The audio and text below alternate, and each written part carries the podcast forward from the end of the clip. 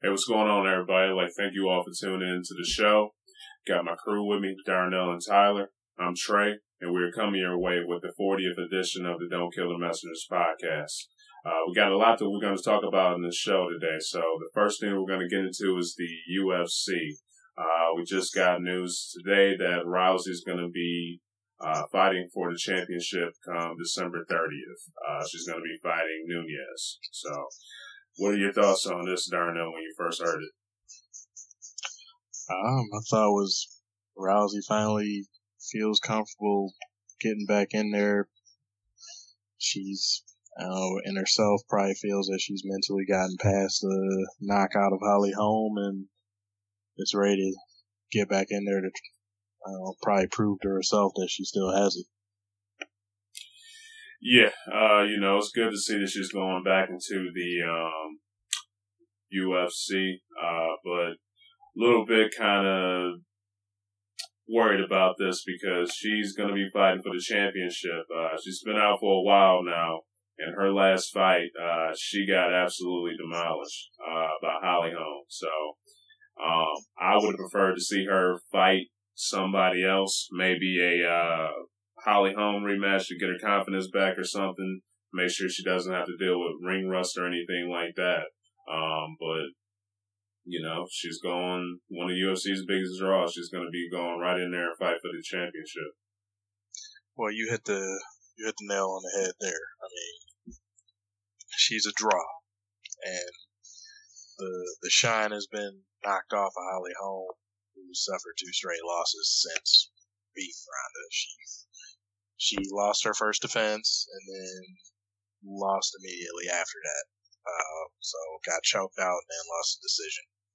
So I, I don't think that was the right fight. I mean, I wouldn't have been mad if she took a tune-up fight or or took another fight against a decent uh, opponent. But like we were talking about before the show, there's been some rumors that this might be Ronda's last fight, no matter what. So I think it was kind of the thought process of take the take the biggest draw you get, which means put a belt on the line. I mean, possibly putting her against Cyborg would would do it, but the negotiations of that fight would probably take a long time to figure out because they would have to figure out a weight class to fight at.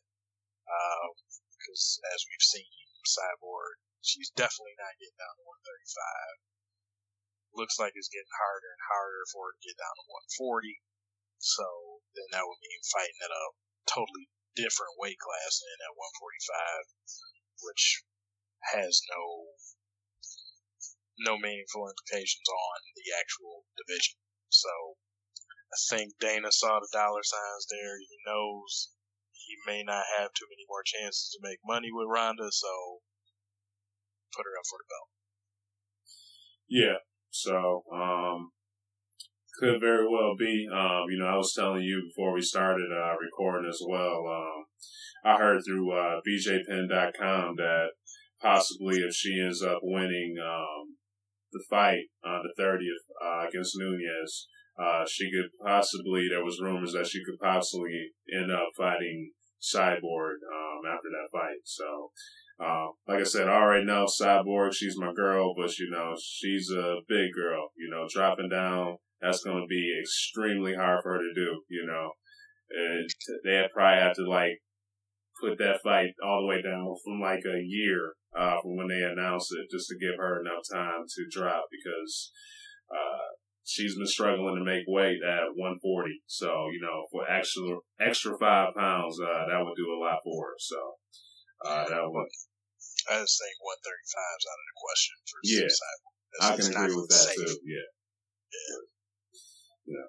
Just have to see, man. It'll be, uh, definitely fun to see Rousey back in the ring, man. But, you know, just see what we're going to get. You know, we're going to get the dominant Rousey or we're going to see the fight, uh, that Rousey had against, uh, Holly Holm. So definitely, uh, definitely feel there's going to be some pressure on her in this fight to perform for sure. I mean, the Amanda Nunes is another. I mean, she she's going to be looking to take Ronda's head off. So um, she's far more aggressive than Holly Holm is. Uh, she doesn't have the gas tank, but uh, that first round can be scary.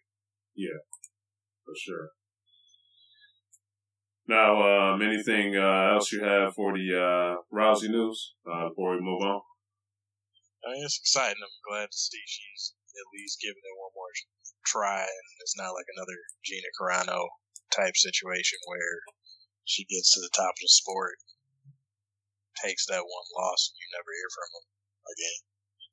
Yeah, I can definitely, yeah, hear you right there, man. Sure. Alrighty, uh, up next, we're about to get into the NCAA. Um, both you guys' teams played last week. Um, how did you guys feel about your team's performance? Get in there, Ty. You so, you got well, unfortunately for Darnell, uh, I will have a unfortunate question to ask you, but I ask it, in, and I'm just going to warn you, I'm going to ask it in all seriousness, and um, I may just look it up anyway, but whatever. In terms of my team, Michigan basically had a cakewalk week, and everybody knew it. Uh, went out to Rutgers. Uh, a homecoming of sorts for a lot of the players on uh, Michigan's team, most notably uh, uh, ESPN 300 number one recruit Rashan Gary and Jabril Peppers. Uh, come coming back home to their home state, they wanted to play well. Jabril Peppers played pretty pretty well. Uh, you know, he is just running in for touchdowns. He's getting more involved in the offense. Now I don't know if that's because that they want that to be game plan moving forward, um, or if it was just hey we're winning by 40 points, get in there and run a couple touchdowns. Like it, it, could have been a number of things. Um, but I think in terms of the game itself, Michigan's running the ball very, very well. Granted, once again, it's Rutgers. Uh, I'm not taking a ton from this, but I believe they had 11 touchdowns, nine of them were running, uh, which is not something they would have done over the last couple of years. So I like to see the run game getting involved and having a lot of runners get involved. It keeps everybody fresh. It keeps it a little unpredictable. We have different kinds of runners like Khalid Hill's a more power type runner. Ty Isaac's a little bit more of a, uh, a power type runner. And we have like Evans, who's more of a speed back. We have Peppers, who's a little bit of both. Uh, De'Veon Smith, who's a little bit of both. Um, it, it's the idea that Michigan's doing it with a lot of different kind of players. So when it comes a little later in the season and a couple couple runners aren't necessarily having the success that we're used to seeing out of them, we know we got three more guys we can turn to. It's it's nice to see depth um, and depth with running back this year, something Michigan's not had recently. So for, for me, that's nice. Um, the second biggest takeaway for me is probably the defense. They're just playing basically at a, at a really strong pace right now, uh, giving up only seven points in the last two weeks uh, Wisconsin to Wisconsin and like I Rutgers. Uh, they're, I mean, I believe Rutgers only had 39 total yards of offense in the entire game. Um, I don't care who you're playing. If you're keeping anybody to that, it's, it's a good, really good defensive week. Um, but I mean, they're the Michigan defense is just getting really confident right now. Uh, going into a bye week, I think a performance like that is really really good to head into a bye week. It lets them reflect on what they did, uh, look forward to what's next, see what they need to do. Um, they're not going to come out next week and basically get blitzed. They get like they get a rest week. Uh, I think being undefeated heading into this point where everybody saw them, I don't think this is a surprise to anybody. Um, the only thing that may may surprise a couple of people is how they've won a lot of their games pretty big. There's only been one game this year where they haven't scored over 45 points, and that was against Wisconsin.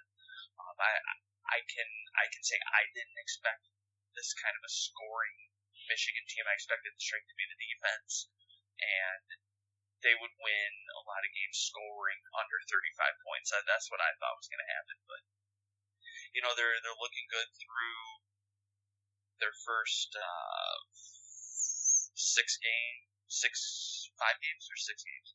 How many weeks are they through? You should know your teams, though. Yeah, I- all I know is the run, and that's what matters. So, you know, um, coming off the bye week, they'll play Illinois. Should be a lighter game again. Um, but hey, don't take any game for granted. Play every week hard. Um, then they got the matchup with Michigan State the week after that. So, uh, that's something I'm I'm happy about is they get a game before the rivalry game. Uh, they get a week to get their feet wet again, and uh, let's just hope they beat Illinois in two weeks. Yeah, on the other side here, my team just the, the wheels are falling off, the engine's dropping out, this car is falling apart. Uh, another, uh, a third straight loss to BYU.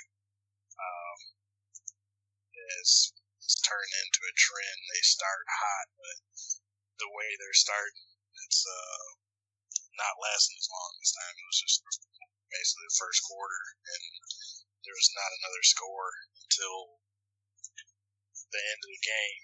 And you know, it doesn't seem like there's a single spot on the team that's playing well. Losing linebackers back and forth, uh, defense is staying on the field too long, uh, and quarterback play is not looking well. Uh, Damon Terry Damion Terry came in in the fourth quarter. Uh, Tyler O'Connor got sat. Uh, running game is really not doing that great either. Uh, a lot of questions with this team and not a lot of answers. Yeah, um, I guess the question I have, and like I said, I, I, I do mean this seriously because I would have to look back a little further. Do you know when the last time Michigan State lost three in a row was? Because I honestly can't. I can't remember. Yeah, so and and that and that's what I'm Five. and and I guess that's kind of my point. It's like this this almost seems like it's a little bit of culture shock for Michigan State fans. Um, I mean, Oh, yes, the, like if you're a younger Spartan that you know, didn't have to go through Bobby Williams and John L. Smith, like you, that's, uh, yeah, this is not something that you're used to. Uh, yeah, there's not been a losing season since Mark Dantonio stepped on the field. yeah, and and I, I you know I'll go ahead and say I don't see Michigan State having a losing season. I, I personally I just I just don't see that happening. But um, you know, it, for, for me, it's even weird um, watching Michigan Michigan State take the field outside of you know the usual suspects and think they're they're you know they could possibly lose. You know, I'm I'm used to them you know expecting them to win at least ten of the games they play. You know, with Michigan and Ohio State being the toss-ups. Um, you know, so uh, even for someone who's who would not mind seeing them lose all twelve of their games, like it's it's it's honestly weird to see a team be that, and and I'll say it be that dominant for that stretch of time. You know, win a Rose Bowl, win a BCS big bowl, and now you know, granted losing a lot of key offensive players, but you, you figured they they find their way around the run game, and that defense would still be pretty stout. But it just kind of seems like I don't know. It, it's almost like we expected this against Notre Dame, and I think I said that last week or two weeks ago. Like I feel like this is what we expected against, expected against Notre Dame, and for it to get better from there. Um, but I don't know. This just hit a little later than I thought. Um, I don't know. It, I, I, granted, you know, hey, I I went through this. You know, 2008, more specifically, Michigan had three wins that year. You know, I it, having down seasons is very tough to go through when you're used to winning. For sure. I mean, and I guess it's something that happens with most programs. Like, you, you have a down year, especially when you're a team that really had, that is Michigan State they're not guaranteed a top ten recruit class every year. They have to build players and do it that way. Last year was an extraordinary year of loss because of NFL talent that they had. Mm-hmm. So It, it's the catch quality. twenty two. So, I mean, it, it, it's, it's success that you can tell recruits that we're sending people to the NFL, but this is just one of those years where it caught them. You lose a star quarterback, you lose, you lose two All American offensive linemen, uh, you lose receivers, you lose uh, li- uh, defensive linemen. It catches up at some point. Uh, it's showing right now. I mean, they're not a young team, but I guess it's just when you have that much star power and it, it drops off, it's, it's just showing right now. And I, don't know if some of it is also a little bit of overconfidence from the team, just expecting to go in and win their 10 games. But, um, you know, uh, Michigan State is known to have the chip on their shoulder. They don't seem to have it right now. Yeah, I, I can't remember if I saw it from you or if I heard it elsewhere. I, I believe I saw that Michigan State went through five different offensive line combinations in the BYU game. Yep. Like they're trying to find something that works. Oh yeah, I mean they're they're trying to put it together. They're they're making changes when necessary. Uh, you know, the depth chart doesn't have a starting quarterback listed for this week against Northwestern. I'm expecting probably Damion Terry starts this game just to see if a different look. They played a lot faster when he came in, and I wouldn't be shocked if uh, Lewerke gets a little bit of run in this too, uh, especially if they can, uh, if, if it's tight or if uh, Terry looks bad.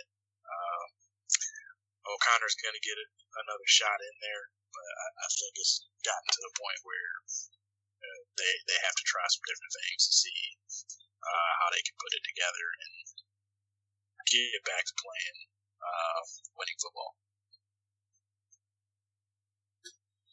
All right, guys. Um, any other thoughts on your teams? Uh, we're not going to ask you about your team because you just pick a team that wins all the time. All right, man. Sounds good. now, what did you guys think about um, Houston's loss uh, last week against Navy? Shocking. Yeah. Yeah. Not not only the fact that they lost to Navy, uh, who's on nobody's radar, by the way, not like they had Keenan Reynolds, but uh, the fact that they gave up over 40 points and it was close. Usually Houston's the one outscoring everybody, but they found a team that can keep up with them. I guess that maybe triple option offense is uh, confusing. Yeah, I mean I'm shocked, but I'm not. Yeah. Navy Navy is that team where they you know what they're gonna do, but they do it that well. And Yeah. yeah, that the random old school wing team triple option deal that they run, they they run the hell out of it, and if you're not careful, they'll sneak up on you. They they can they can put points up, and that's that's what Houston ran up against here, and you know 306 yards on the ground. That's that's Navy football, and Houston they they could get stops. If you can't get stops on Navy, they're gonna your defense is gonna be exhausted by the end of the game, and you're gonna give up a lot of points. Yeah, and that I think that kind of draws the end for Houston as well. Uh, well, as far as the playoffs go, yeah, correct, correct. They they can still make it to a really good bowl game, but uh, yeah, I mean, it's I think it the quality of their bowl games is gonna be determined by what they do against Louisville in a, in a few weeks. Uh, if they play Louisville really hard and lose a close one, they'll still get a very respectable bowl game. If they lose that game, they'll they'll still get a good matchup in a bowl game, but it may not be as great of a bowl game. But if if, if they win that game, uh, I still don't see them making the playoff. But I they they'll get a very respectable bowl game, very respectable. All right. Now, uh, just before we even started uh, getting into the season for NCAA, we kind of started talking about um, which teams we had in the playoffs and things like that during the uh, preseason uh, before season's even started. Uh, since we're at the basically mid-season mark, um, how do you guys feel about the teams that you pick? Um, any teams that are uh, out for you guys, and like who do you who do you guys have going in the uh, into the playoffs, just based on their performance so far uh, through the mid-season? Well, uh, I for one feel pretty poor about a couple of my picks. Florida State, who even though they just pulled off a really nice win against Miami, still has two losses. Uh, even though the playoff is still very young, uh, we have not yet seen a two-win team get in, so that pick looks like it's kind of out the window. And then the Oklahoma pick as well, uh, having two losses. Looks like neither of them are getting in, but two of my other picks, uh, Alabama and uh, Ohio State, uh, I, those two are still looking good. They're looking strong. They're looking like uh, they should get to that point. Um, it, it, at this point, it looks like Ohio State's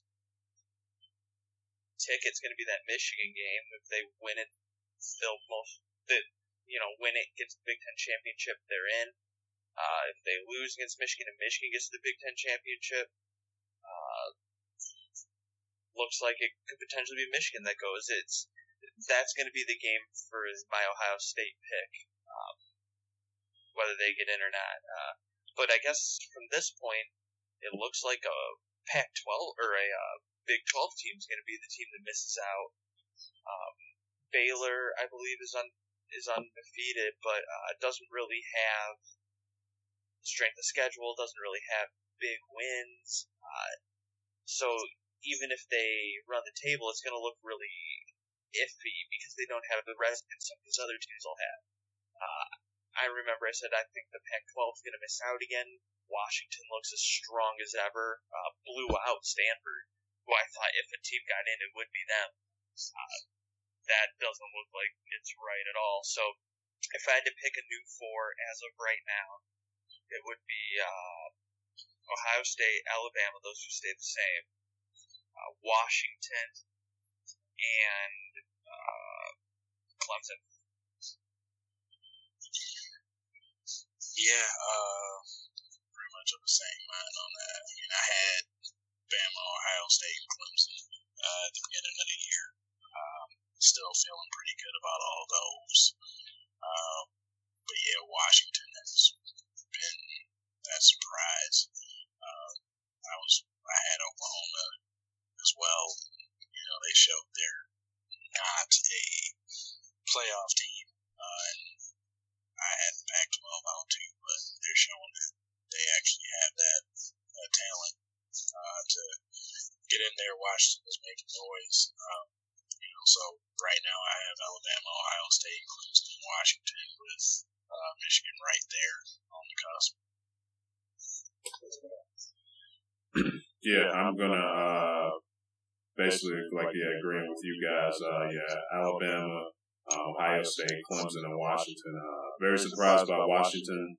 Um, they've just been doing their thing, man. They were impressive against uh, Stanford a couple weeks ago, putting 44 on them, and only allowed them to put six on them against a beast with like Christian McCaffrey, and then they put 70 up um, last week. So that team has been strutting their stuff, man. So it's uh, they've been looking quite impressive. Uh, just like to see, you know, if they're going to be able to finish strong uh, with the uh, second half of their schedule. But they've been doing their thing for sure.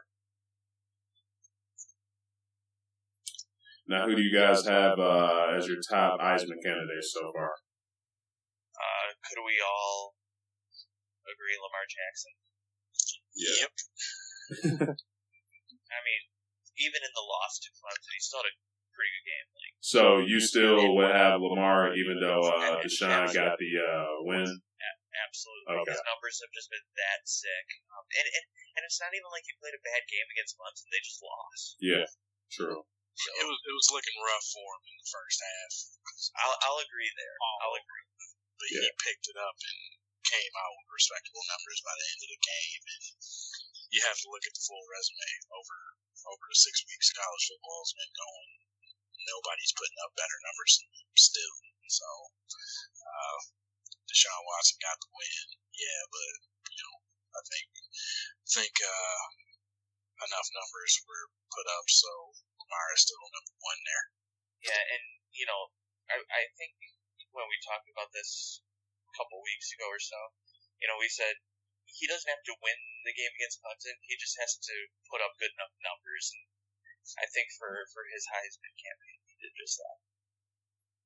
Yeah, I agree. Um, you know, just looking at that Clemson game, uh, he did start off um, bad. I think uh, the Clemson crowd did a good job of getting into uh, his head as well as the other uh, guys' head on the team too.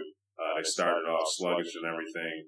Um, think, yeah, some of the players, uh, you know, I guess he was complaining how some of them were treating him. But, um, you know, I think just with him being a young guy, them getting into his head, uh, a lot of people didn't really have him being um, as good as he was um, into uh, coming into the season. So I just think, you know, he got the spot the spotlight on him now, and he needs to understand, you know, every time he steps on that field, uh, somebody, the defense particularly, they want to put his head on a platter. You know, he's making all these highlights and everything, so they want to step up and embarrass him. So, uh, still, you know, he's a young guy, still got him uh, at the top of the um, Heisman watch, but you know, he's still think we're going to see a lot of entertaining uh, plays from um, down the road for sure.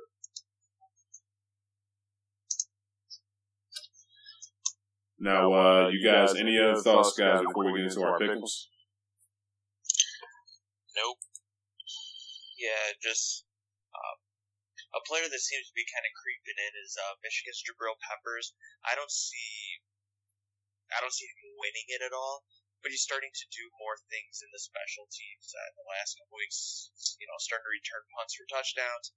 Ran for a couple last week. Uh, just you know, just know he's climbing in the picture. Uh, I don't see him being the favorite, the front runner, even winning the award, but I wouldn't be surprised if he kind of sneaks his way into New York for the ceremony at least. Uh, also playing really good defense has, uh, I think through six weeks is 35 tackles or something like that. So uh, that's over that's over five tackles a week, so just under six. Um, so I mean, good numbers. Uh, he's just getting into the picture, so you may hear his name get brought up in the conversation of uh, front runners, but uh, I don't I don't see him being a lead guy right now. Just one of the last slots in as of now. He's definitely one to watch for, though. Yeah. Yeah, I feel like if he starts scoring more offensively, gets a couple key uh, punter kickoff returns, uh, makes a couple big defensive plays. You'll hear more about him, but I think he provides a lot of opportunity to get noticed. So, and and that's the reason he's in the picture. All right. Uh, so you guys ready now for the pickles? Yep. Uh, we are all tied 14 and 22. We like the college picks a little more than the NFL picks, so I'm ready for these ones. Yeah, for sure. Um, first one we're about to get into is um, Alabama versus Tennessee. Alabama, they have a minus 13 uh, lead for the spread against Tennessee. Who you guys got? Everybody got Bama? Yeah, I will. I will go with Alabama. Um, like I said last week, I felt like that Tennessee luck was going to run out, and it did. Uh, and I pulled that one off. Uh, so Tennessee is going to look to bounce back. I don't see it happening, so I got Bama 28 17. Yeah, uh, rolling tide as well. Uh, always a fun game. It's a rivalry game. Uh, third Saturday in October, which now always takes place the second Saturday in October for some reason. But, uh, but yeah, uh, I got Alabama winning this. They just seem to be a more complete team. They always play a full game and not like Tennessee, which seems to be a second half team. Uh, you can't be a second half team against Nick Saban and company. So I'm going with Bama 31 21. All right. I'm going to go with uh, Alabama on this one, uh, 35 to um, 17. Um, you know, you guys kind of hit the nail on the coffin with um, Tennessee. They don't really play the first half. You don't want to do that against Nick Saban and company. So they're going to capitalize on that and still play hard. So uh, it's going to be uh, interesting to see, man, because, you know, they don't want to, they're going to have to come out swinging against Alabama. So uh, to keep it close because if they let Alabama get the first uh, good couple, uh, couple touchdowns on them in the first half, uh, they're going to be done for, I believe. So up next, uh, we have Ole Miss versus Arkansas. Um, Ole Miss, they have a minus seven and a half lead for the spread. Who you guys got? Uh, it'll be interesting to see if we get fourth down, throw it backwards over your head, uh, fourth and 21 conversions this year.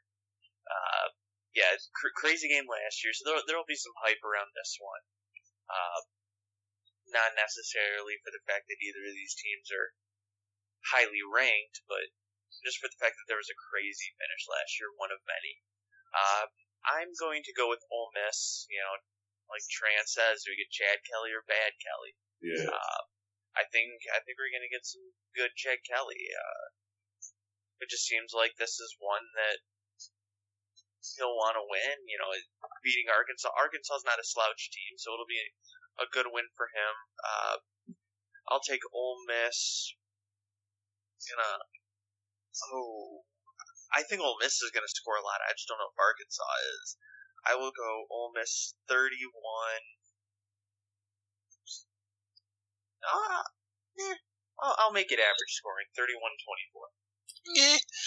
All right.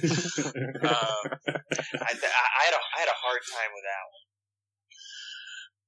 I mean, it, it it's definitely a interesting matchup. Um, you know, you got Beal Ball versus the you never know what you're gonna get Rebels. Uh, I'm I'm gonna go with Ole Miss on this one. Uh, I, I just think they have a little too much talent for Arkansas. Uh, I do think it might be a little more of a shootout than people are expecting. Uh, so take Ole Miss uh, 41 34. All right. Um, I'm going to go with Ole Miss on this one um, as well. Just think that they're more, they have more talent uh, with them. So I think we're going to see uh, good Chad Kelly this game instead of bad Kelly. So I think he's going to step it up. Um, I do have Ole Miss winning this one 27 to 17. And then last but not least for NCAA, we have Ohio State versus Wisconsin. Um, Ohio State, they have a minus 10 lead for the uh, spread. I think that's uh, generous toward Wisconsin, honestly. Um, I think we're going to see a similar game uh, that we got with Michigan and Wisconsin here. I think we're seeing two good defenses. Uh, it, it, it's going to determine what can Wisconsin's offense do. Can they move the ball? Can they run it effectively? Uh, things they didn't do against Michigan. Uh, but I think this is going to be a very similar type game. Uh, a big game for Wisconsin's season as, uh, you know, Nebraska is undefeated on that west side of the conference as well, uh, which is kind of a surprise to a lot of people, surprise to me for sure. Um, if they rack up a second loss in conference play, that definitely hurts them, especially if Nebraska picks up that other, or picks up a win. Um, I, I believe they're playing this week. Uh, let me check that real fast. Yep, they play uh, Indiana this week. So if they can remain undefeated uh, and Wisconsin loses, that's not good news for them. So uh, I'm going to go ahead and say it's not good news for them. Pick Ohio State. Uh, I think they'll put up more points than Michigan put on them, but I think the Ohio State defense is going to come up big. Uh, I'm going to go Ohio State uh, 30, 38 to 10. Big win. Yeah, I'm going with Ohio State as well. I mean, they're the most complete team in the NCAA that's not named Alabama. So I mean, I think they Wisconsin's going to come to play. They they do every game. They're a tough team, good defense. Um, hopefully, they have their star linebacker back and help them out a little bit, but it's just probably not going to be enough. Ohio State just seems to have too many weapons. Uh, so I'm going with uh, Ohio State 31-10. Yep. Uh, wow. So yeah, I got Ohio State um, too. Um, I think that they will um, end up just having their way with this Wisconsin team. Uh, just that team, Ohio State is very talented, uh, so I just think they'll be able to pull it out pretty easily against Wisconsin. And um, I had the same thing, uh, 31-10 Ohio State as well. So. All right, guys. Any uh, thoughts on the NCAA um, football uh, before we move on? Alrighty. Um, just start the NFL off, uh, just like how we did with the NCAA. Um, how did you guys feel about your teams uh, last week? I'll let you start this one, there now. I feel a lot better about this team. I mean, the Cowboys are they're rolling. Mean, uh, it was this was a game that I was a little worried about with Cincy. Uh, a little more of a complete team. I thought they might be a little too much for a young offense and a still questionable defense, but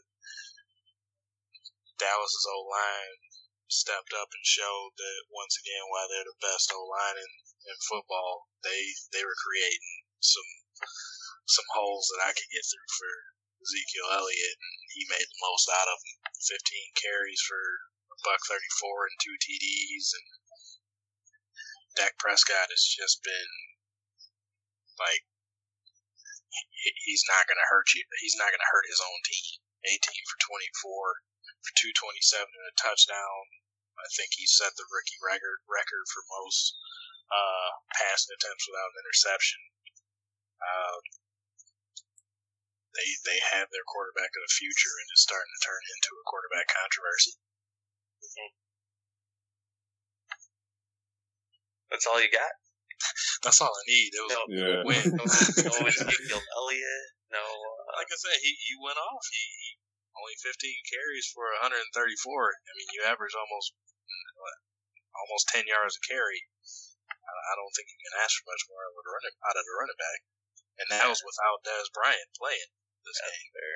That's fair. You know, one thing I noticed when I watch the Cowboys, uh, being that I live in Indiana, I get them a lot. Uh, I don't know. I think I've seen three of their games this year. Uh, but any, anyway, uh, the the one thing I noticed about them is both Ezekiel Elliott and Dak Prescott bring a lot of poise to that roster uh, very early in, in their careers. Um, you know, like like you mentioned, uh, Prescott hasn't thrown an interception yet this year. Uh, you know, he's as as each week comes along, he gets better.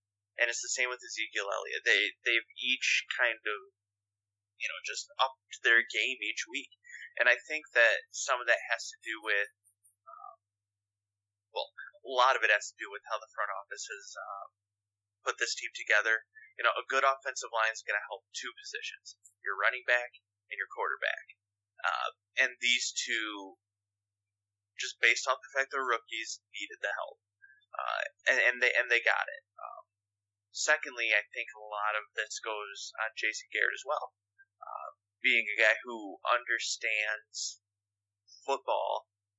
Really brought these two rookies along rather quick. Has shown a lot of confidence in them, and I think those two players specifically have thrived off the confidence.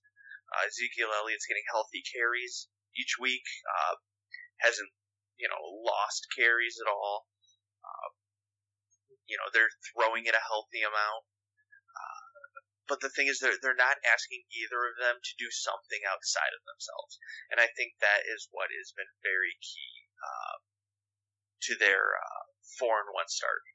Uh, I, I bet if they were to play the Giants again this week, like have a do over game, they'd beat them. Oh, yeah. Uh, so it, it's just one of those things where they just caught them week one. That's all it was. Uh, but I, I, I will say I've, I've been surprised by the Cowboys. I, I like their team. Uh, I'd like to see them beef up that defense a little bit, but what team wouldn't like their defense to be beefed up some more? So, But just best what help, best help for a bad defense is a good run game. Yeah, you got that right. Keep keep them off the field. Yep. Yeah, you're absolutely right. So I guess I'll transition into into the Lions real quick. I think this is a rare week where Darnell and I can both talk about a win. uh, more on my end, but uh, very very interesting game from the Lions. Uh, beat the undefeated Eagles, which was a nice surprise. Um, Stafford had a good game. Uh, didn't throw it a lot, only had 25 attempts. That's if anybody's watched Lions, that's a low a lower total. Uh, but the thing is, he only threw six incompletions, threw for 180 yards, but the key was three touchdowns. The Eagles hadn't given up a touchdown to a quarterback all season, and Stafford put three on them. So, so that was that was really nice to see Stafford come along and come across a good defense. Uh, not have a great game, but have a game good enough to just win it. Uh, that that was really a gritty performance by Stafford, a gritty performance really by the whole team, uh, all the way down to the the pick by Slay at the end. And that was a pick off of another rookie that had thrown a pick. Correct. Correct. And and I was just about to get that. You know, Carson Wentz, despite throwing his first interception of the year, still was 25 and 33 for 238 and two TDs. Like, still a fantastic game. Uh, you know, Carson Wentz is someone I'm also very impressed with. Uh, I think he'll probably end up him or Ezekiel Elliott are going to be one and one and two, or vice versa for uh, rookie of the year, just on the fact that they're going to be the two that play the most um, and have the most production. That's coming out of the same division. Yeah, yeah. So very very interesting stuff there. But you know, it in terms of the Lions, they they still need some defensive help. The defense is still pretty spotty. The run game is starting to kind of revert back to what it's been uh, with Ameer Abdullah out. And I don't even know if Ameer Abdullah being here would change much, but they, they really struggle in between in between the tackles, breaking holes, uh, just creating big big runs. Uh, it's something they've struggled with recently. I don't know if it falls on the line, on the back. It's kind of hard to pinpoint it, but where the damage out of the backfield comes is Theo Riddick in passing. He caught two touchdowns, which is where he's going to be most deadly for this team. Um, I would just like to see them have a run game that opens up play action and not be so predictable that okay, Theo Riddick's going to beat us in the pass game. Like if teams know that, they set up for it, and if he's not going to beat them carrying the ball, the Lions are going to be very easily stopped, especially in the red zone. Uh, so it'll be interesting to see what happens. They signed Justin Forsett this week. It'll be interesting to see what involvement they give him, if any, uh, considering he's coming off of really a pretty weak moment there in Baltimore. Uh, not really sure what all happened. They dropped him, signed him, dropped him again. Like it was just kind of an odd situation there. But um, Marvin Jones, another touchdown. Nice to see him kind of be solidified with this team. Uh, but I guess for me it was the fact that Stafford bounced back from a poor game with a good game, and we really beat a team a lot of people were talking about. So they're two and three. Uh, it's still too early to say it's over. It's too early to say they're coming back. So as a Lions fan, I'll just hold hope and let myself be disappointed a little later. Yeah, I mean, it was definitely a surprising outcome. I don't think too many people had Detroit beating the Eagles in that game. Nope, none of us did. uh, but I mean, it was it, it- it's kind of just one of those old things that goes with the Lions. They they beat teams they had no business beating and lose to teams they have no business losing to.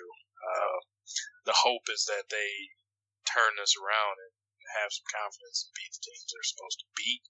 So at least they can, uh, you know, in this day and age, you, you get to nine and seven or so, you still got a shot at a wild card. So Mm-hmm. We'll, we'll see how they take this win and go forward. Yeah, I just hope it doesn't turn into a, a typical Lions situation where they're, you know, I don't see them being in this position, but you know, being three and three and nine, and then they win the rest of their season out and end up getting a middle of the middle of the pack pick. I mean, Oh, yeah. I, I've seen them do that a few times, and it's. I understand you don't want to just lay over and count yourself out, but You can say it as a fan. Sometimes you just wish your team would tank so you get Oh, some good players. I, I I do hope that as a Lions fan, especially when they're already out of it, it just bothers me when, like I said, they're three and whatever, or four and whatever, and then they go on a five game winning streak to end the season. Yeah. it's ridiculous. Get that number 17. Yeah. Or, and it's like, And you're, s- and, yeah, and you're stuck taking a a guy that's going to be a role player. Yep. Alrighty. Um, after that, um, what are you guys' expectations for the past with the uh, with Brady's return? more of what the NFL got with his actual first game back.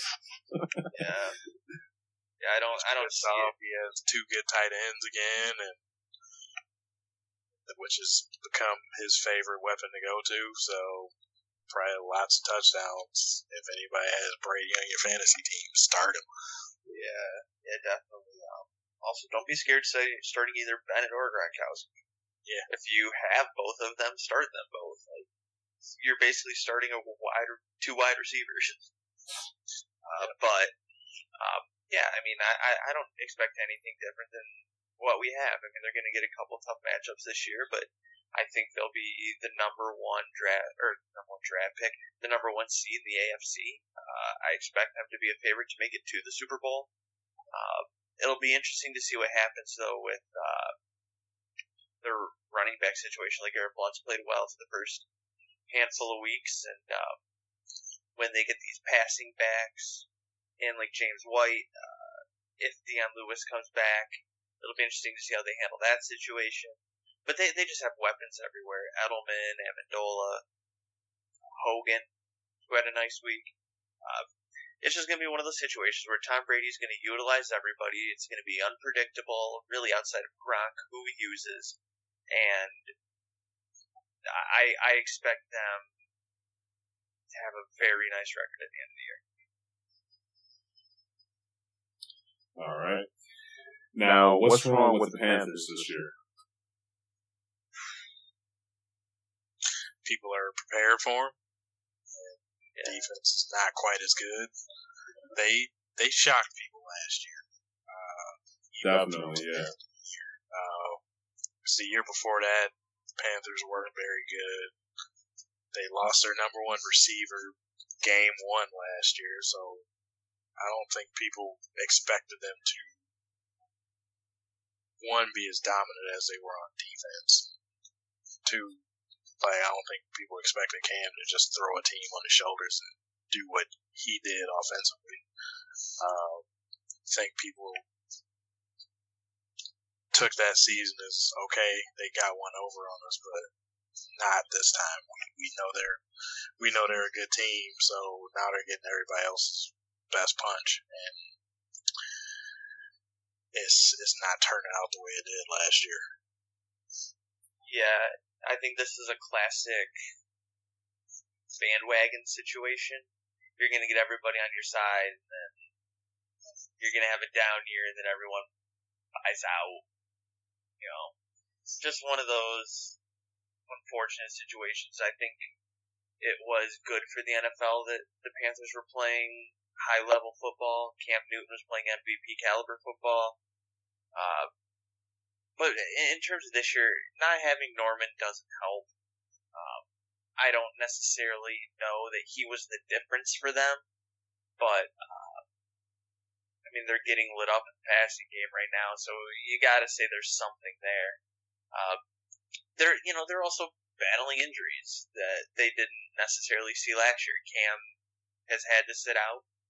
Uh, Jonathan Stewart, granted, he's been one of their more injury prone players, but it doesn't help him when your veteran leaders is out. Uh, even though Cameron Artis Payne had a pretty decent game in his spot last week. Uh, poor match to poor game, but that's a different story. Uh, you know, I, I think it just boils down to what Darnell said. People know what they have now. Uh, people have figured it out. Um, I mean, it even seems like teams are figuring out Denver a little bit. Uh, we saw Atlanta go go to Denver and beat them up. Uh, it, it, it's just the idea that you can have something work, but I think you have to find a way to keep it fresh. And I think they're just riding with what they had a little too long. Yeah, with, I mean, without the same players as yeah. well. Getting film on a team is a amazing thing at the NFL level. Once once you get some tendencies down for a team, especially on the offensive side, it's a lot harder to win games. Uh, they they do have an elite player in Cam, but I think people figure it out. I mean, even just going back to the end of last year, their best running back on that team is Cam. Yeah. So I think he's starting to get hit a lot more this year. I mean, I know the questions came up earlier in the year about the type of hits he takes. Uh, should he be getting uh, some help from the refs more? But I just think it's coming down to that. People are saying this guy, if we if we can put some helmets on him, it'll it'll change the course of the game, and that's been the case. Yeah, I think overall, uh, just for me, man, to be honest, I'm kind of concerned uh, with Cam Newton's uh, health, man, because if you look at some of the hits that that guy's been taking um, overall just through his career, you know, they've been some pretty bad hits, man, especially just looking at the one they had against uh, Denver the beginning of the season where he was just slow to get up and everything. Um, you know, I would personally not be surprised, you know, if he kind of pulled a uh, Calvin Johnson later on and retired earlier than usual because that guy's taken been taking some hits, man. Uh, he's you know I understand you know he's a big boy. Uh, don't get me wrong, but you know just some of the hits that uh, guys he's the hits he's been taking uh, from defenders laying the wood on him has just been like wow, you know. And and Cam is basically like straight edge. He doesn't take medication. Yeah. Mm-hmm. So, I mean, that makes him a, a tough SOB, but I'm sorry. Modern medicine says that stuff helps, but you can't feel good just dealing with all those aches and pains and worse from the hits he's taken. It has to have an effect. Yeah. So for sure. Now, are you guys ready for the uh, pickums for NFL? I guess. Yeah, we have to. All right. Um, I lead uh, 10 out of 20, so I'm at the 500 mark at least. Tyler's in second for 9 out of 20 picks, and Darnell, uh, he's in third. Yeah, he's 8 for 20, so. Well, let's put it this way I'm not bragging about 9 for 20. Yeah. for sure. He's kind of bragging about his 10 for 20, though. Yeah. All right. Uh, first one we're about to get into is um, St. Louis versus Detroit. Uh, Detroit, they have a minus three. Yeah, A, yeah, LA. Thanks, yeah. The LA Rams, sir. LA Rams. yeah, my bad, man. The LA Rams versus Detroit. Yeah. Still got to get used to it, man. Detroit, they have a minus three uh, lead uh, for the spread give me the Lions at home. Stafford just find ways to get it done in, in the dome. So I'll take the Lions in a close one and a little moderate scoring game. I'll say 27-21.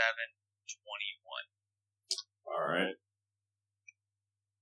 Oh, I find this one so hard to pick. It's seeing as I don't trust either of these teams. That's why I went with the Lions. I mean, I guess just since I have to make some picks to try to catch up, I'm gonna go with the Rams. Uh, maybe Case Keenum can put a game together here, and Hi, girly. Gurley can can run over him. So so yeah, give me the Rams 24-20. I'm gonna go with the Rams also, man. Uh, same old Lions. Think they'll find a way to screw up. Y'all know the deal by now. So, um, I think St. Louis will win. Um, I'm gonna, I'm gonna guess they're gonna win on the last uh, play of the game. Still with St. Louis. Yeah. oh, the Rams.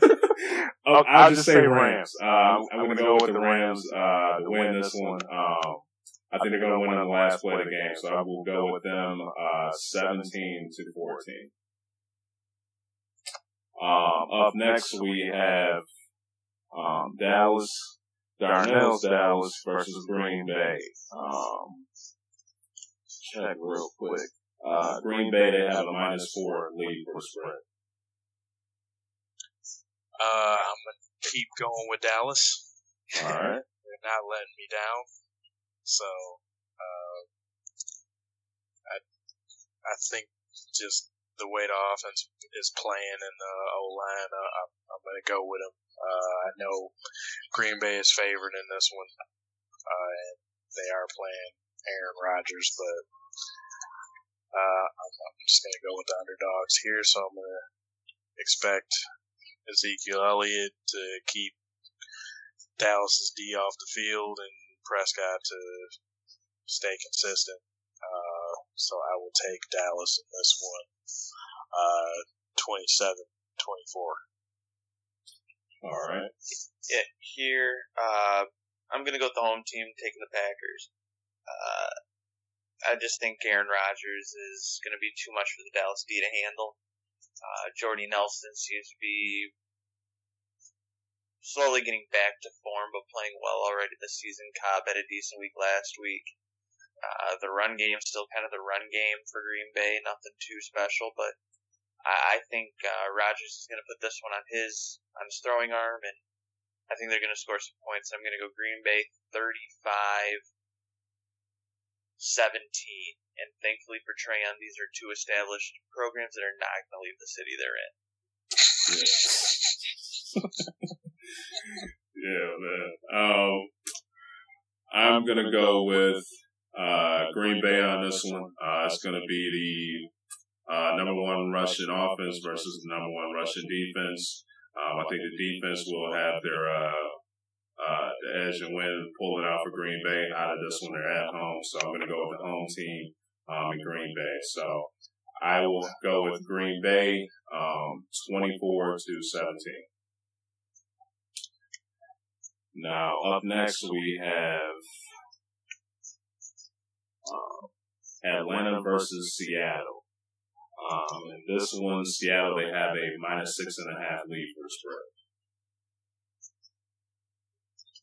With the game being at Seattle, that makes me lean toward them, but Atlanta's picked up a couple nice wins this year that I didn't think they would get, so I'm still going to go with Seattle here, uh, the home team. Uh, I, I think their their defense will have a nice game. I expect it to be a little higher scoring than many would think. I think uh, Atlanta's going to come in with a pretty nice game plan with one-two punch of Coleman or Freeman and Coleman. Uh, they they found ways to get him out of the backfield. It works. Uh, I think Julio will get pretty shut down, so I expect Coleman and Freeman to both have nice weeks. So I'm going to go with but but I'm still going to go with Seattle, uh, 31-27. Yeah, rolling with the Seahawks as well. I think just that that home field advantage they have is is big, and you know those indoor teams getting into a allow, allow situation that's not at their facility. I think that might be a big factor. I mean, they do have a very good run game, which will help. Uh, but you know, when you have an elite offense versus elite defense, I'm more inclined to go with that defense, especially when they're at home. So, give me Seattle, 27-20. All right. Um, I have Atlanta in this one. Uh, I think they impressed me last week uh, with how they handled business up in uh, the Mile High. So I think they're going to carry the momentum over to Seattle. Um, I do have this one being a very close game. Um, I have Atlanta winning this one 21 to 20. Up next, we have Kansas City versus Oakland. Um, this one um, did not have a uh, the um, spread for this one. Uh, the site that I'm using? So, um, who do you guys got? I'm gonna go with New England. I think Tom Brady's still hungry. I think. Hey, the road. Ty, you guys hear me? Casey, Casey. Yeah. Oh, Casey Open. Oh, my my fault. Uh, jumped ahead of you. Uh, I'm going to go with Oakland. They just find a way to outscore people. Both these defenses are having a down year. Uh, I don't know. Uh, it, it seems like Crabtree is getting really utilized, and then when they start focusing on Crabtree a little more, it's Cooper's turn. So, uh, despite the abysmal running situation that they have there in Oakland, I'm going to go ahead and pick them anyway. Uh, higher scoring game, uh, 28 31. Last, last second field. Yeah, this is one where I'm just going with the home team because I'm not sure where to go on this one. Uh, Kansas City is real cautious in their passing game. They have a better running game. Oakland has a terrible running game, but they probably have a better passing game. Not really sure if either really has a defense to write home about. So.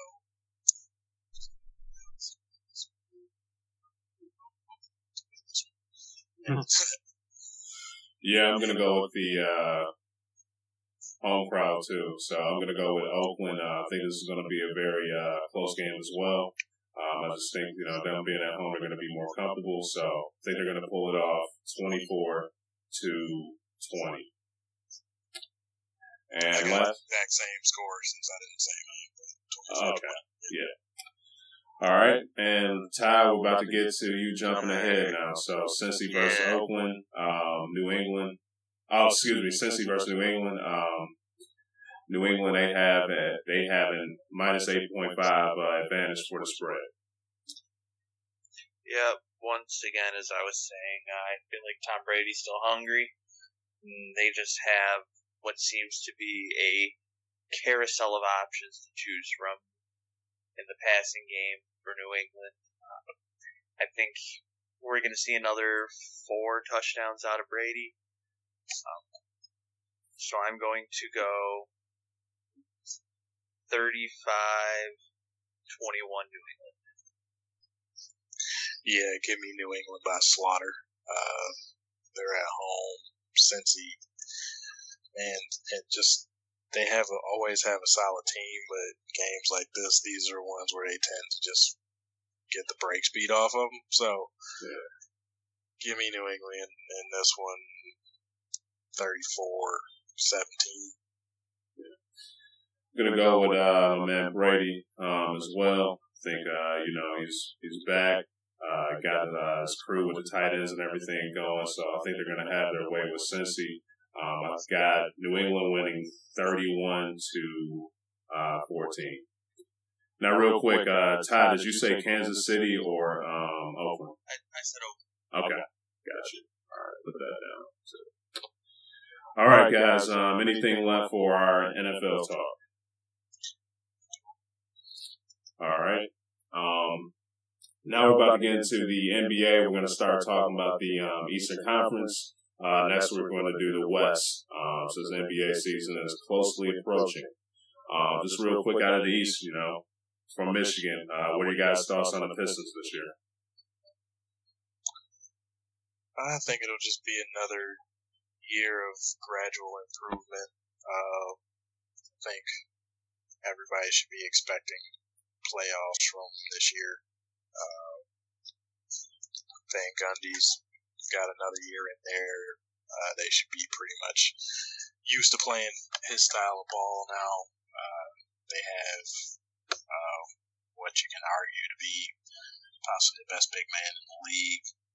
Uh, I just think it's time now to start expecting some, some strides from playoffs, maybe maybe a maybe win a first round series if they get into the middle of the pack and, and play a reasonable team. Yeah, you know, it seems like right now the the downer for them is the idea, or not the idea, but the fact that uh, Rich Jackson's gonna miss the first few weeks of the season. Yeah, uh, due, due Yeah. to an injury that that doesn't help. He's really seemed to be an emotional leader for that team. He seems to fire the team up. Uh, but I think that that's going to end up being a blessing in disguise for this team. Uh, if they can hang around 500 basketball until he gets back, which I think they can easily do, if not do better. Um, I feel like it when he gets into the season, some four weeks in, so about a month in, he can provide a nice like spark for the team when a lot of teams are starting to get comfortable. So if a lot of teams start getting comfortable and the Pistons just start to gain their stride, if they already have a pretty decent record at that point, and he elevates them to like an eight game winning streak or something like that real fast, uh, that could definitely give the Pistons an edge. Uh, granted, I don't like starting the season without him, but uh, there could still definitely be some positives to draw from that. But in terms of what I expect from them this year, I, I agree with Darnell. I think uh, one thing as Stan Van Gundy's been doing has been building the depth of this team, something that they haven't had. Uh, with uh, signing the big man from San Antonio, Boban, Bob Donovich, or whatever his last name is, and uh, Jon Leuer, that adds big man depth, and Jon Leuer can spread the floor. Uh, something SVG likes to do. He likes to get some big guys kind of all over the place, except really except for Drummond. Uh, he likes to try and keep him down low if he can. Uh, it, it, it's it's the same thing he did with Dwight Howard. Let everybody else spread the floor, shoot the three if they want, and beat it inside. Uh, so I I think everybody's comfortable. I think they trust him. I think uh, getting Tobias Harris last year was huge. Uh, I think having Marcus Morris is huge. Uh, it's long just going to be under control. correct. Correct. If he can do what he did last year, uh, they'll they'll be a pretty good squad. It'll just be interesting to see what they do with the point guard position, uh, minus Reggie Jackson a little bit. Uh, they have Ish Smith, who will most likely be the starter. He does have some starting experience. Uh, I think he started for a while when he was with the Sixers, and started for a little while in, uh, was with the Pelicans as well, if I'm, not mistaken. So the, the guy has experience. He can play. He can score the ball. Uh, so I think for roughly the first month of the season, I think he'll service himself pretty well. Uh, I do expect the playoff side of this team. I I expect uh, a better finish than last year. Last year they finished in the eighth seed. I expect a higher finish, uh, somewhere more around that.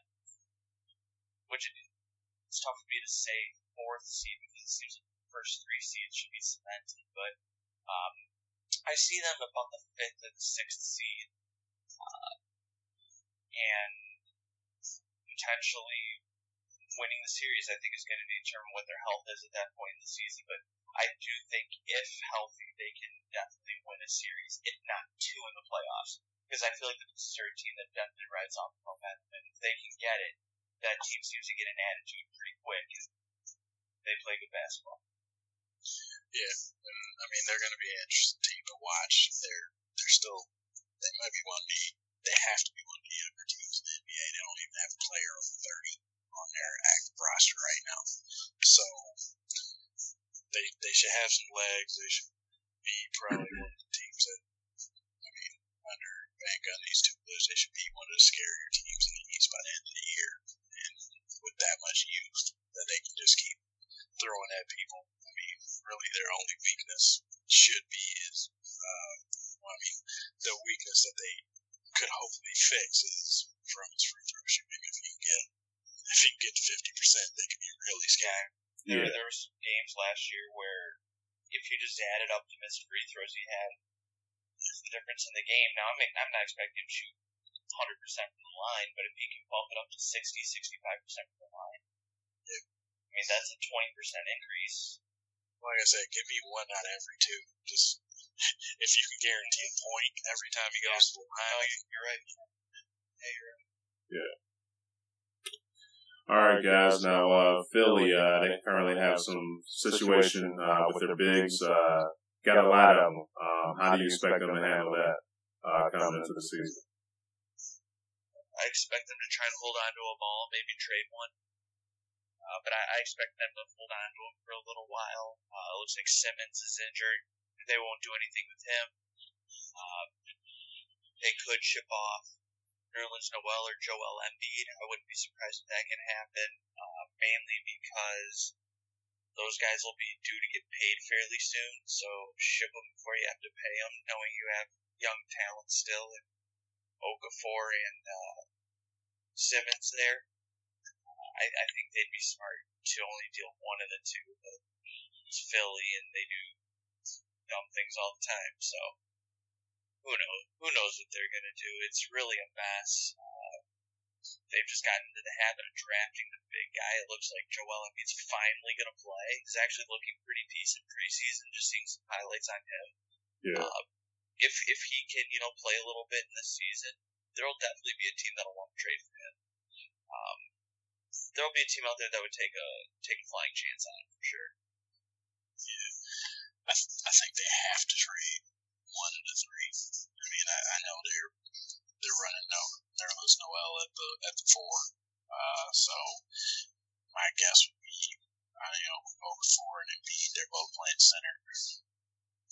Somebody just this is just too much young talent that's going to be asking for more money once they hit uh, the end of those rookie contracts. I just think somebody has to go in and get rid of them before somebody shows to be a bust.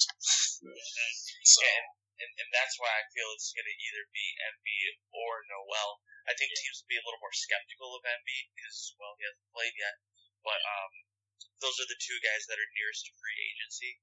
Uh, I mean Simmons will be there for about what, what's the rookie contract four four years, and they still have you know Okafor for three. So get rid of one of the guys that has one or two years left. Hope he didn't choose the wrong one. Yeah. yeah, I'm assuming Simmons is basically untouchable for him. So I, I would hope.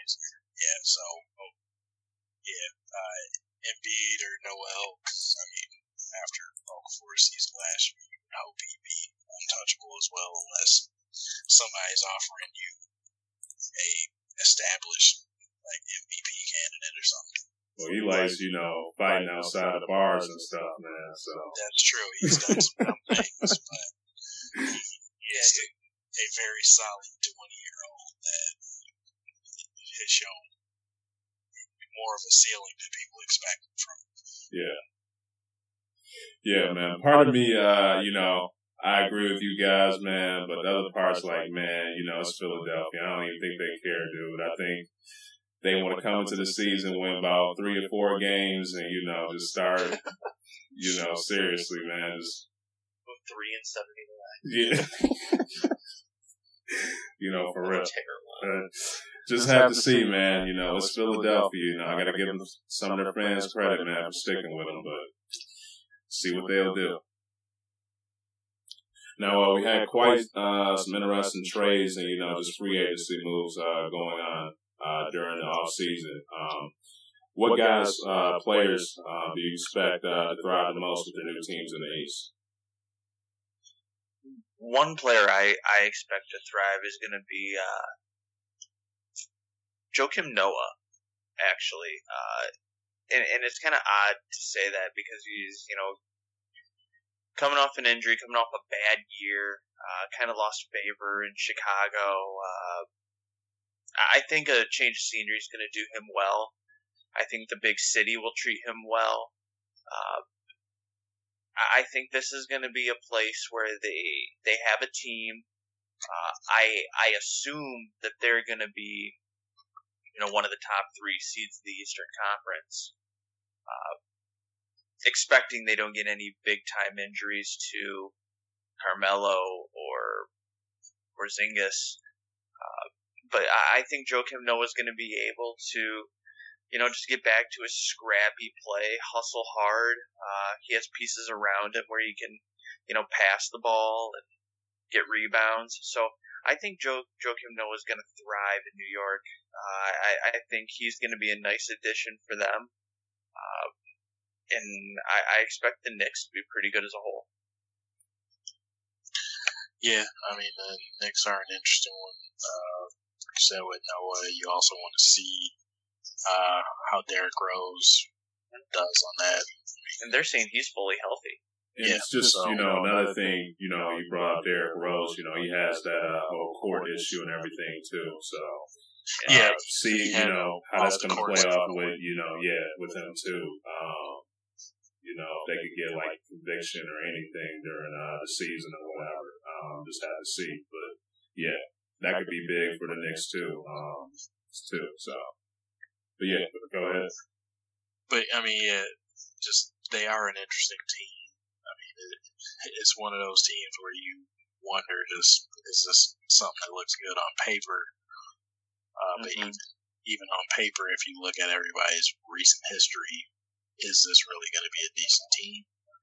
Yeah. So, I mean, we'll we'll see how it goes. They they have the all injury team and and Porzingis, so we'll see how that goes. I mean, I'm also interested to see how Chicago and Miami look. Uh, yeah. Both affected by one player in Dwayne Wade uh, going from Miami uh, to Chicago. Uh, that was their you know, Chicago made real additions and get Wade, mm-hmm. uh, Rajon Rondo, uh, draft Denzel Valentine, uh, and then they still have Jimmy Butler, who's been you know one of the better two way players in the NBA over the last few years. Um, they, they're guard heavy, so I'm wondering what it's going to look like uh, on the back end for them, or front end for them, actually. Yeah. Uh, once they get into play, and then on the other side, the Heat are going to look a ton different. No Bosh, no Wade, two years roof, no LeBron. Um, are they going to be a team that can make it to the playoffs with the pieces that they have right now? Uh, a lot of, a lot of pressure on Whiteside and Dragic right now. Yeah, you know another another team uh, being Atlanta. Um, yep a full year with Dwight Howard is being home for him going to be a good decision, or is he just going to be another bust somewhere? Uh, that'll be really interesting. Then Al Horford in Boston. Are they going to be oh, yeah, right, another yeah. four, another four or five seed, or are they going to elevate their game and maybe be a two or a three?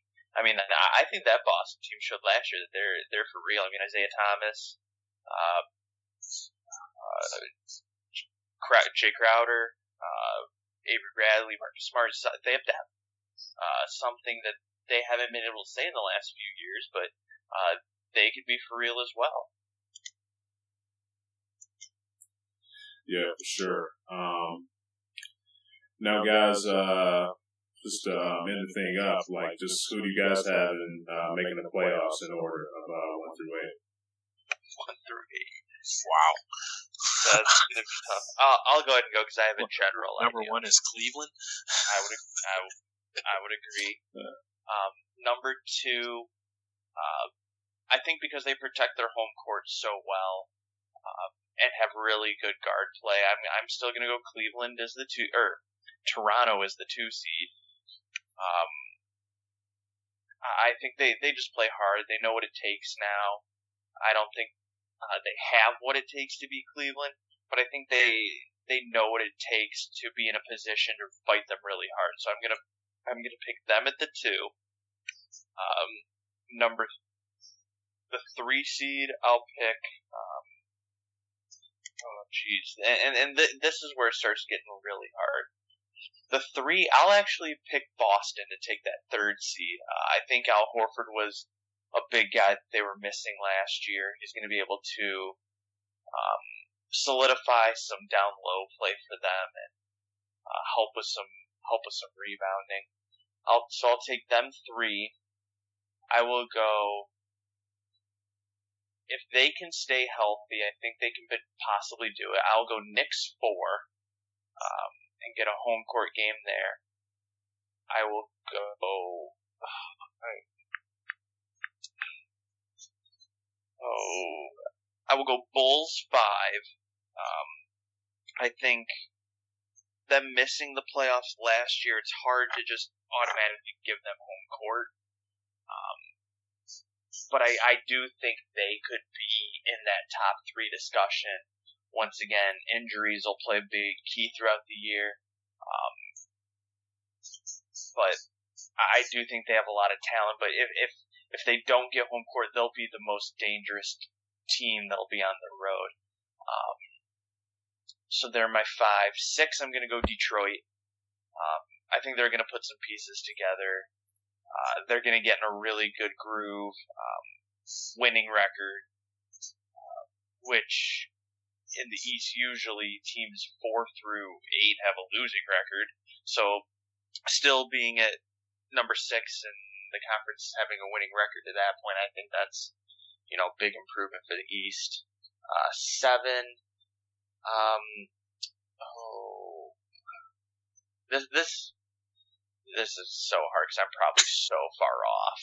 Uh, seven. I'll go Atlanta.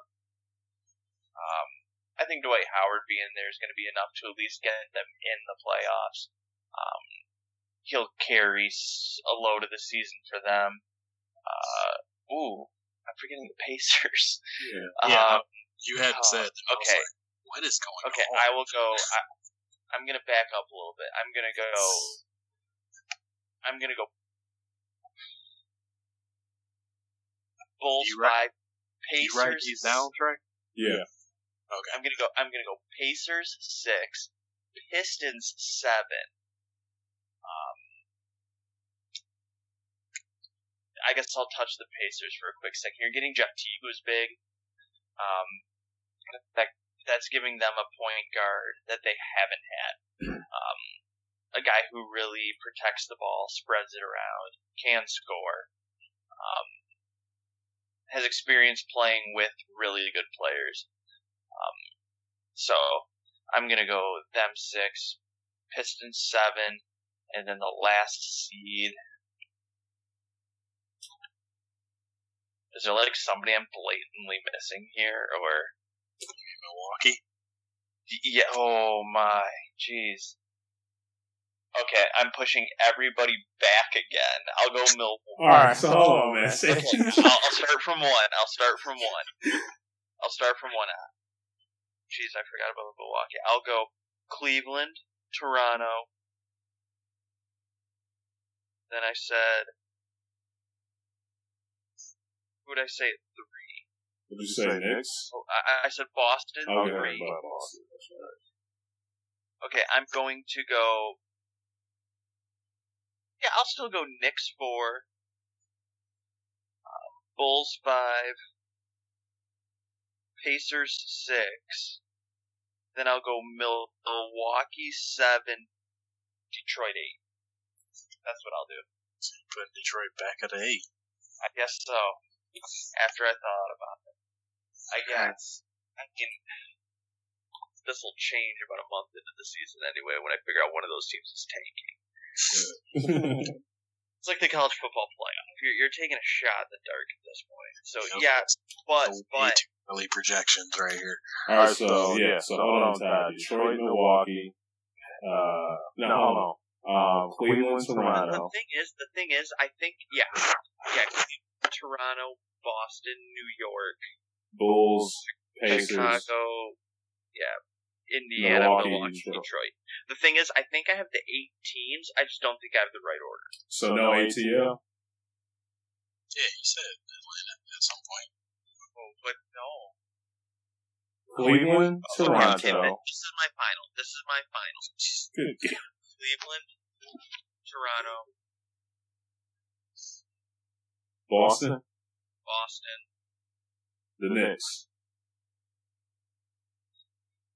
Okay. Knicks, I'm going to slide down. I'll put Chicago 4, Knicks 5. Then I'm going to go Indiana six. Yeah, Milwaukee seven, Detroit eight. There you go. All right. Atlanta's out. Atlanta's out. I- I'm gonna say no Teague. Uh, I bet Atlanta is the team that misses by the half game. Okay. All right. What about you, Darnell? All right, so Cleveland won, of course. Uh, so then I'm going to go with uh, the Pacers as two seed, Wow. Celtics at three, Wow. uh, Bulls at four, Knicks at five, Raptors at six. That big drop. Hold on. Say that again real quick. So you said Cleveland, um, Cleveland, Indy, Indy. Okay. Boston, Okay. Boston, then the Bulls, right? Huh? Boston, then the Bulls, right? Yep. Okay. Chicago. Uh, New York, And why? Toronto. So that's six, right? Yep. Detroit, Milwaukee.